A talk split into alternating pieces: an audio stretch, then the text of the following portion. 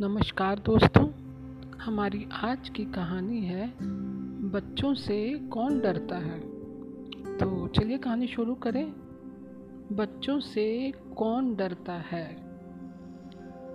बच्चों से डरने की बात थोड़ी अजीब लगती है। जिस प्रकार एक अच्छी मज़ेदार गपास्ट सुनकर इंसान दुविधा में पड़ जाता है कि विश्वास करें या नहीं, कुछ इसी तरह की बात यह भी है। पाँच नंबर बंगले वाले कपूर साहब के बारे में यही सुनने में आया है कि वे दोनों यानी मियाँ बीबी बच्चों से डरते हैं, ख़ास तौर से अपने बंगले का सर्वेंट क्वार्टर किसी को देते समय। वे बच्चों के बारे में खोद खोद कर इस तरह पूछते हैं जैसे किसी शातिर मुजरिम के बारे में तफ्तीश की जाती है। इस बात से तो आप सहमत ही होंगे कि कोई गरीब हो या अमीर, अपने बच्चों के बारे में हर एक अतिरिक्त के रूप से संवेदनशील होता है। यह बात अलग है कि खाता पीता आदमी बोल दे और गरीब आदमी अपनी ज़रूरत के दबाव में या आपके बड़कपन की चमक दमक में आपकी सवालबाजी झेल जाए। भौहें भौहें अपनी अपनी तरह से दोनों की ही टेढ़ी होती हैं। सच पूछिए तो अपने मुल्क में सबसे खतरनाक पकड़ रोजी और साई की ही है। साया यानी घर काशी के रांड सांड सीढ़ी और सन्यासी से भी ज़्यादा खतरनाक। उनसे तो छूट भी जाए पर इनसे बचना राम भजो। कुछ लोगों का ख्याल तो यह है कि हिंदुस्तानी हमेशा इन्हीं दो मारों से मरता है। ये दोनों मिल जाएं तो उसमें बड़ा फन्ने का संसार में दूसरा ना हो। बस यही एक घुटना उनके पास है जिस पर रखकर हमारे आधुनिक नर्सिंग इंसान की रीढ़ की हड्डी चटका देते हैं और पेट फाड़ डालते हैं। हालांकि कहानी को इतनी लंबी भूमिका की ज़रूरत नहीं होती, पर उस कहानीकार का आप क्या कीजिएगा जिसका शब्द संयम जीरो हो या कि जो कहानी को बयानबाजी समझता हो। खैर, इस सब को भूल जाइए और असली बिंदु पर आइए। पाँच नंबर बंगले वाले कपूर साहब का बच्चों से डरना उनके अपने हिसाब से वाजिब था, मेरे हिसाब से नहीं। वैसे यह भी एक वक्तव्य ही हुआ, कहानी नहीं।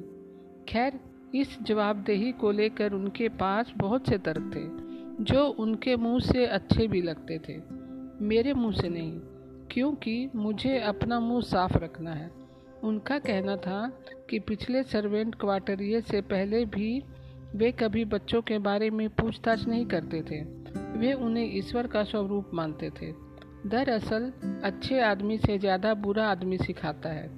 यहाँ तक कि क्वार्टर देते समय जिम्मी से यह तक नहीं पूछा कि उसके कितने बच्चे हैं, शैतान हैं या भले, वगैरह वगैरह। जिम्मी अपनी तरह से एक होशियार और चालाक समझा जाने वाला आदमी था। पाँच नंबर के बंगले वाले साहब को वह आज से नहीं तब से सलाम कर रहा था जब से वे इस परिसर में आकर बसे थे। अकेले उन्हीं को ही नहीं बल्कि उन जैसे सभी लोगों को। उस सलाम करने का वास्तविक महत्व उसे तब पता चला जब वह पहले वाले सर्वेंट क्वार्टर से निकल जाने का नोटिस पा गया और सिर छिपाने के लिए उसे कोई जगह नज़र नहीं आई।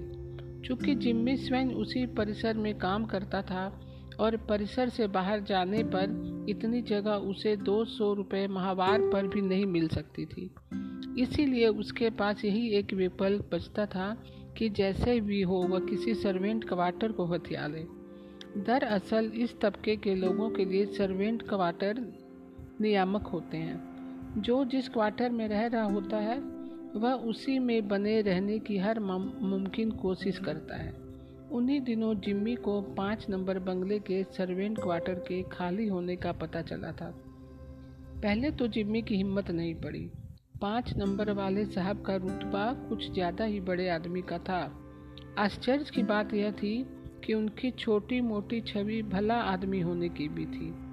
अगर उसका काम कहीं और चल गया होता या उसके पास गए बिन बन जाता तो वह पाँच नंबर बंगले के साहब के पास हरगिज ना जाता। जब वह ना जाने का बहाना सोच रहा था तो उसे अपने अनपढ़ बाप की बात भी याद आ गई। ऐसे में अक्सर वे सब बातें याद आने लगती हैं जो कभी नहीं आती। वह उस बात की आड़ में अपने वहाँ जाने को बचाना चाहता था। अपने बाप की बात उस बात को उससे पहले कभी इस तरह याद नहीं किया, इस बार ही याद आ रही थी। दरख्त का साया आदमी के अंदर की नमी को बचाता है, पर बड़े आदमी का साया सोख सोख कर उसे खंडक बना देता है। हालांकि बजाते खुद कभी उसे ऐसा अनुभव नहीं हुआ। सारी जिंदगी लोगों के सर्वेंट क्वार्टरों में ही तो गुजारी थी, वे सब के सब भी उससे तो बड़े ही थे। इस बार पिता की बात बूंद की तरह रह रह कर उछल रही थी। उसने अपने को समझाया और ठेठ बांधा। सोचा कि पाँच नंबर बंगले वाले साहब के बारे में ऐसी बात सोचने की तो गुंजाइश ही नहीं, ना बरते और ना सुने। आखिर में वह चला गया। साहब मुंह में पाइप लगाए और साहबों की तरह लंबा सा लबादा कोट पहने लॉन में टहल रहे थे। उन्हें धुआं उड़ाते देख एक बारगी तो उसने कुछ भी कहने का इरादा बदल दिया, लेकिन जैसे ही उनकी नज़र उस पर पड़ी तो उन्होंने पूछा, कहिए कैसे? कुछ तो कहना ही था, इसीलिए उसने कहा। इधर से निकल रहा था तो सोचा कि साहब को सलाम कर लूँ, वो तो तुम करते ही हो। पाइप दबाए दबाए ही हल्का सा मुस्कुरा कर वो बोले, काम बताओ। उनके मुस्कुराने और कहने के बीच जितना वफा मिला उसी में उसने इरादा कर लिया कि वह कहेगा। सवाल ख़त्म होते ही उसने तड़ाक से अपनी बात जमा दी। सरकार, सुना है आपका सर्वेंट क्वार्टर खाली है, हमारे राय साहब फ़ौरन जा रहे हैं, इसलिए क्वार्टर खाली करने का नोटिस मिल गया है। वैसे मेरे बारे में आप उनसे पूछ सकते हैं। उन्होंने लंबी रुक कर बोले, ठीक है चले आओ, काम धाम के बारे में मैं मेम साहब से बात करनी होगी। जहाँ तक मेरा ख्याल है दो कामों के एवज में तो क्वार्टर होता है और बाकी कामों के लिए तनख्वाह। मेम साहब की खुशी बने रहने तक ही तुम इस घर में रह सकते हो, काम तुम करो या तुम्हारी बीवी, काम वक्त पर होना चाहिए। अब तुम जा सकते हो, अपनी औरत के साथ आकर मेम साहब से बात कर लेना। बाहर निकला तो उसके पांव जमीन पर नहीं पड़ रहे थे, वह बस आश्चर्यचकित था। सब कैसे हो गया? पहाड़ सी की सी चढ़ाई लगने वाला बात गऊ के खुर लागने जितनी भी साबित नहीं हुई, लेकिन उसे यह बराबर महसूस हो रहा था कि वह एक बड़े आदमी का सामना करके लौटा है, एक ऐसा आदमी जो वाकई बड़ा है। लेकिन एक दूसरी बात अंदर ही अंदर घसक रही थी, उसने उसकी पत्नी की को औरत कहकर संबोधित क्यों किया? ठीक है वह मेम साहब नहीं है, पत्नी है, वाइफ है, कुछ भी तो घर वाली है। औरत कहने का क्या दुख था? हम लोगों की पत्नियाँ क्या सिर्फ औरत होती हैं? धीरे धीरे वह शांत हो गया। उसने उसे तूल देकर बात बढ़ाना अच्छा नहीं समझा। अगर वह उसी बात को सोचता रहता तो गांठ पड़ जाती। एक बार पड़ी गांठ खुलती नहीं, गुठलाती हो जाती है। उसने अपनी बीबी के लिए औरत शब्द इसलिए भी स्वीकार कर लिया था क्योंकि उन्होंने बिना कुछ पूछे ताछे अपना क्वार्टर दे दिया था। दूसरे लोग तो खूब ठोकते बजाते हैं। जिम्मी उसी दिन शाम को अपनी औरत को ले आया। मेम साहब की खुशी खूब अर्जित की और बिना वक्त खोए अगले दिन सुबह ही सुबह लदा फदा पाँच नंबर बंगले के सर्वेंट क्वार्टर में आ गया। यह क्वार्टर राय साहब के क्वार्टर से बेहतर था। बंगले से उतना मिला हुआ भी नहीं था जितना राय साहब का। सांस सर्वेंट क्वार्टर वाले ले और साहब लोगों को लगे कि नाक उनकी इस्तेमाल की जा रही है। बात करो तो उन्हें महसूस हो कि उनकी ही बातें चोरी होकर वहाँ पहुँच गई हैं। इतनी सी आज़ादी ने ही उसे बहुत खुश कर दिया था। एक बात और भी थी कि उसके वर्ग के लोग पाँच नंबर बंगले का बासी हो जाने के कारण ईर्ष्यालु हो गए थे। देखो भाई क्या किस्मत खुली, इतने बड़े आदमी का साया मिल गया। हालांकि अब वह साये का तो मतलब नहीं लगा रहा था जो उसके बेपढ़े बाप की बात का था। पाँच नंबर बंगले के सर्वेंट क्वार्टर में आने के बाद भी उसने अपने सदा की रूटीन में कोई अंतर नहीं आने दिया। वह तके रह, रहता था कि कब सवेरे सवेरे साहब को पाइप पीते हुए लॉन में टहलते आते हैं आए हैं या नहीं, कि जिम्मी चक्कर काट कर सामने पहुंचा नहीं। सलाम साहब, उन्होंने गर्दन हिलाई और उसका काम खत्म। जहाँ तक बंगले के काम का सवाल था, जिम्मी और जिम्मी की औरत कोशिश तो करते थे कि किसी तरह की कोई कसर ना रह जाए, मेम साहब की खुशी का सोता उनकी तरफ से कभी न सूखे। लेकिन उनका बच्चा बीमार था, बीमार भी साधारण नहीं। दोनों पाँव पर प्लास्टर था, या तो उसे पोलियो था या फिर हड्डी की टीवी। उसके बारे में वे दोनों मुँह बंद थे। पता नहीं किस बात का क्या असर हो, बांटने जाए दुख और बनवास गले पड़ जाए। बच्चे को एक और आदत पड़ गई थी। इतने दिनों में आपाहिज की ज़िंदगी गुजारते गुजारते वह हर समय अपने पास दोनों में से एक की उपस्थिति के लिए वाजिद रहता था। जिम्मी काम पर जाता था, बीबी बंगले का काम निपटाती थी। जब वह काम पर जाती थी तो उसका बच्चा रो रो कर घर पर सिर पर उठा लेता था। जान संसोपन में पड़ जाती थी। ना जाए तो मुसीबत, जाए तो मेम साहब को गुस्से से भरी तोप लगी मिले। बच्चे की पुकार से दिल और आंखों पर बन आती थी। मालिक की नाराज़गी शरीर में सन्नाटा भर देती थी। फिर भी जब बर्दाश्त के बाहर हो जाता था तो रस्सा तुड़ाई गाय की तरह दौड़ जाती थी। मेम साहब उस पर नज़र रखे रखती थी। शुरू शुरू में तो सिर्फ देखती रही, फिर टोका टाकी शुरू हुई। माए बच्चों को लेकर ही लेकर की गई टोका टाकी से ज़्यादा आहत होती हैं, इससे भी ज़्यादा जितना चार रोटी पसर कर दो रोटी निकालने पर हुआ जा सकता है। ख़ास तौर से जब भूख छः रोटी की हो तो ऐसी बातों का गुस्सा बच्चों पर ज़्यादा निकलता है। किसी और पर तो पार बसाती नहीं थी, अपने बेटे का मुंह चाटो चाटो पीट डालती थी, फिर रोती थी। माँ का यह मनोविज्ञान समझ में भी आता था और नहीं भी।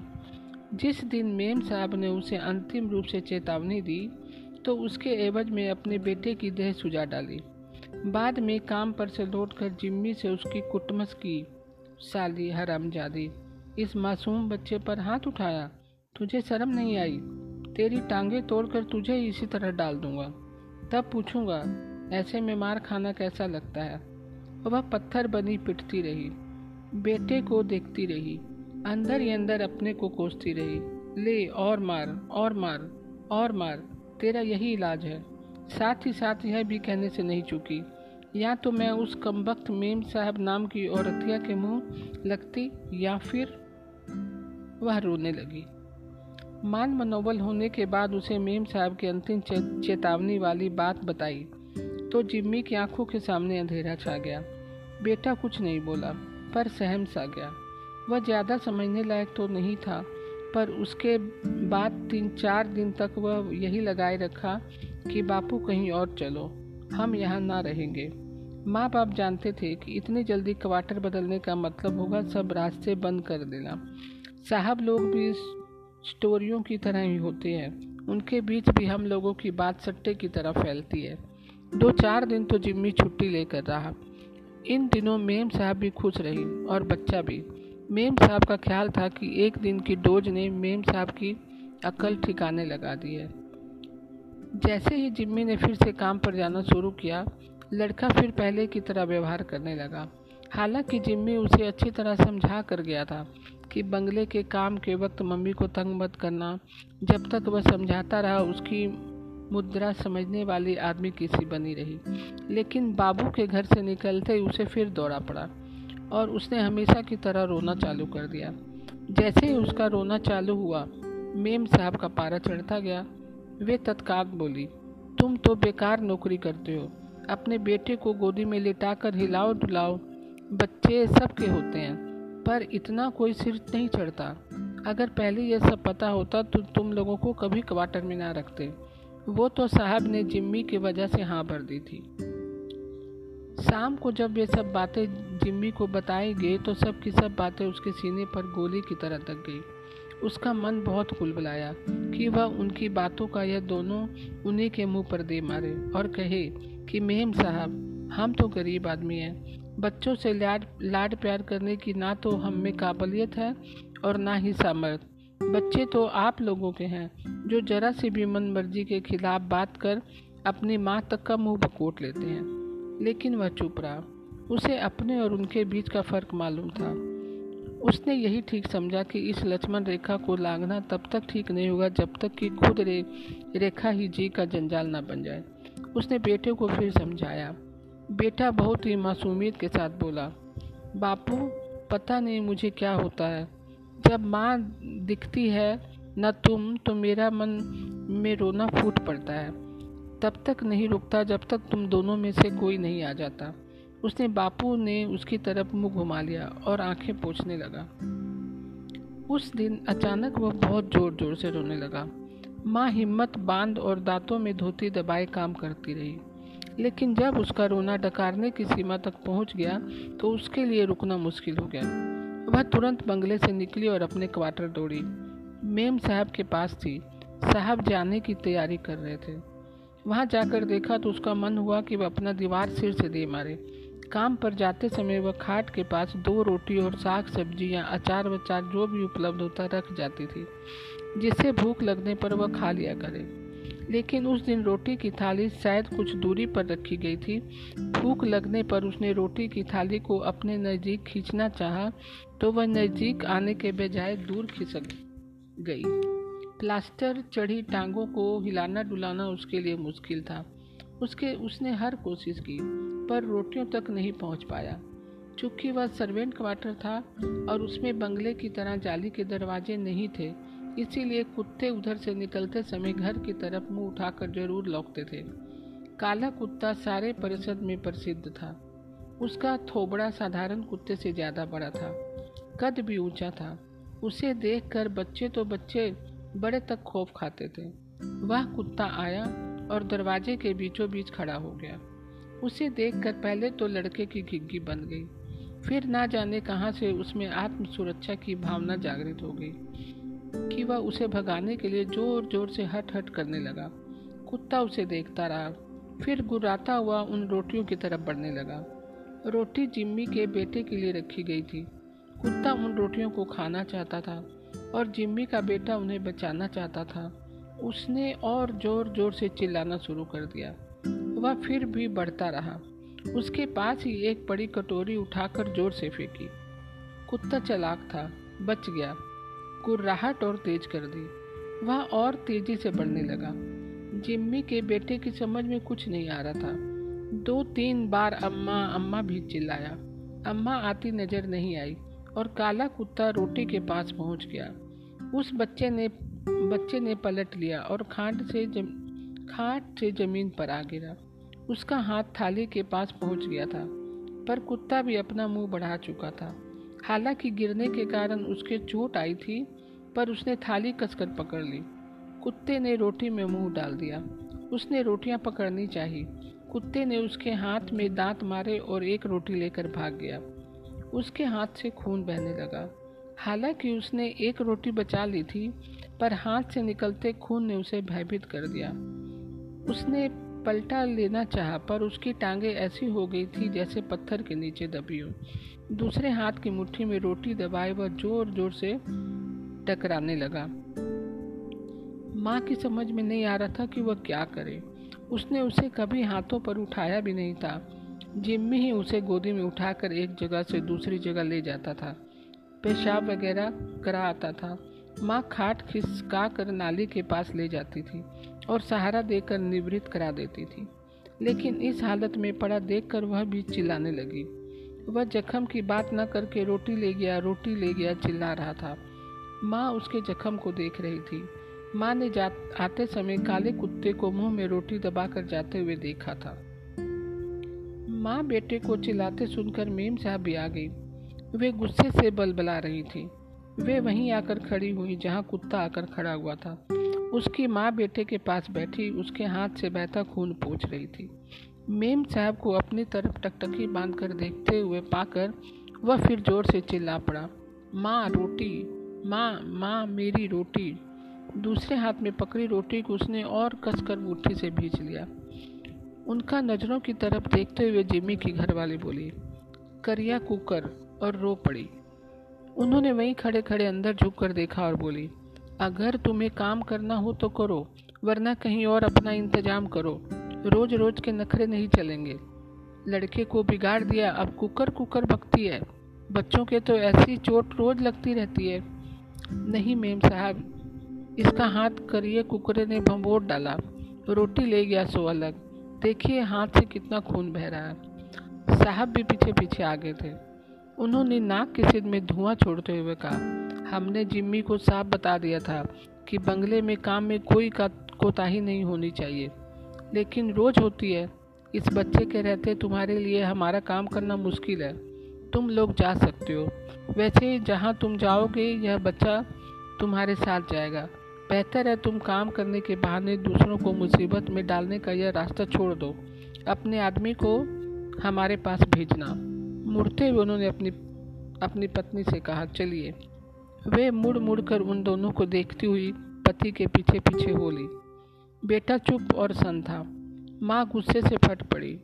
उसका वह फटना बेटे पर ही ज़्यादा था। जब तू किसी को को नहीं सुहाता तो काहे मुझे डोब दे रहा है? पता नहीं किस जन्म का बदला ले रहा है। कब तक मैं तुझे उठाए उठाए दर दर मारी फिरती रहूँगी? इससे अच्छा होता तू पैदा होते ही मर गया होता। वह बोलती भी जा रही थी और उसके हाथ पर कुछ लगाती भी जा रही थी। बेटे ने झटके से अपना हाथ छुड़ाया और बोला, तब भी तू इसी तरह रोती। पहले वाला मर गया था, उसे अभी तक रोती है। फिर बोला, तू चाहती है कि मर जाऊं? तो ले, मैं मर जाता हूं। तू मरा समझ के मुझे फूका। वह अभी भी ज़मीन पर ही पड़ा था, बस किसी तरह सीधा हो गया था। आँख बंद करके एकदम निश्चित लेट गया। माँ चिचिया कर चिपट गई। वह उसी तरह लेटा रहा। माँ उसकी खुशामद करने लगी, रोने लगी। अरे बेटा, आँख तो खोल। मैंने इसलिए थोड़े ही कहा था। दूसरे आ आकर कोसते हैं, इसीलिए मुंह से निकल गया। तू तो मेरा आँखों का लाल है।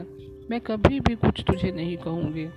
उसने आँखें खोली, बोला, माँ, भूख पेट मरा भूखे पेट मरा नहीं गया। जिम्मी को तुरंत ही क्वार्टर खाली करना पड़ा, लेकिन इत्तेफाक से चार नंबर वालों का सर्वेंट क्वार्टर खाली हुआ था। साहब अकेले रहते थे। उन्हें तत्काल आदमी की ज़रूरत थी। मेम साहब कहीं बाहर नौकरी करती थी।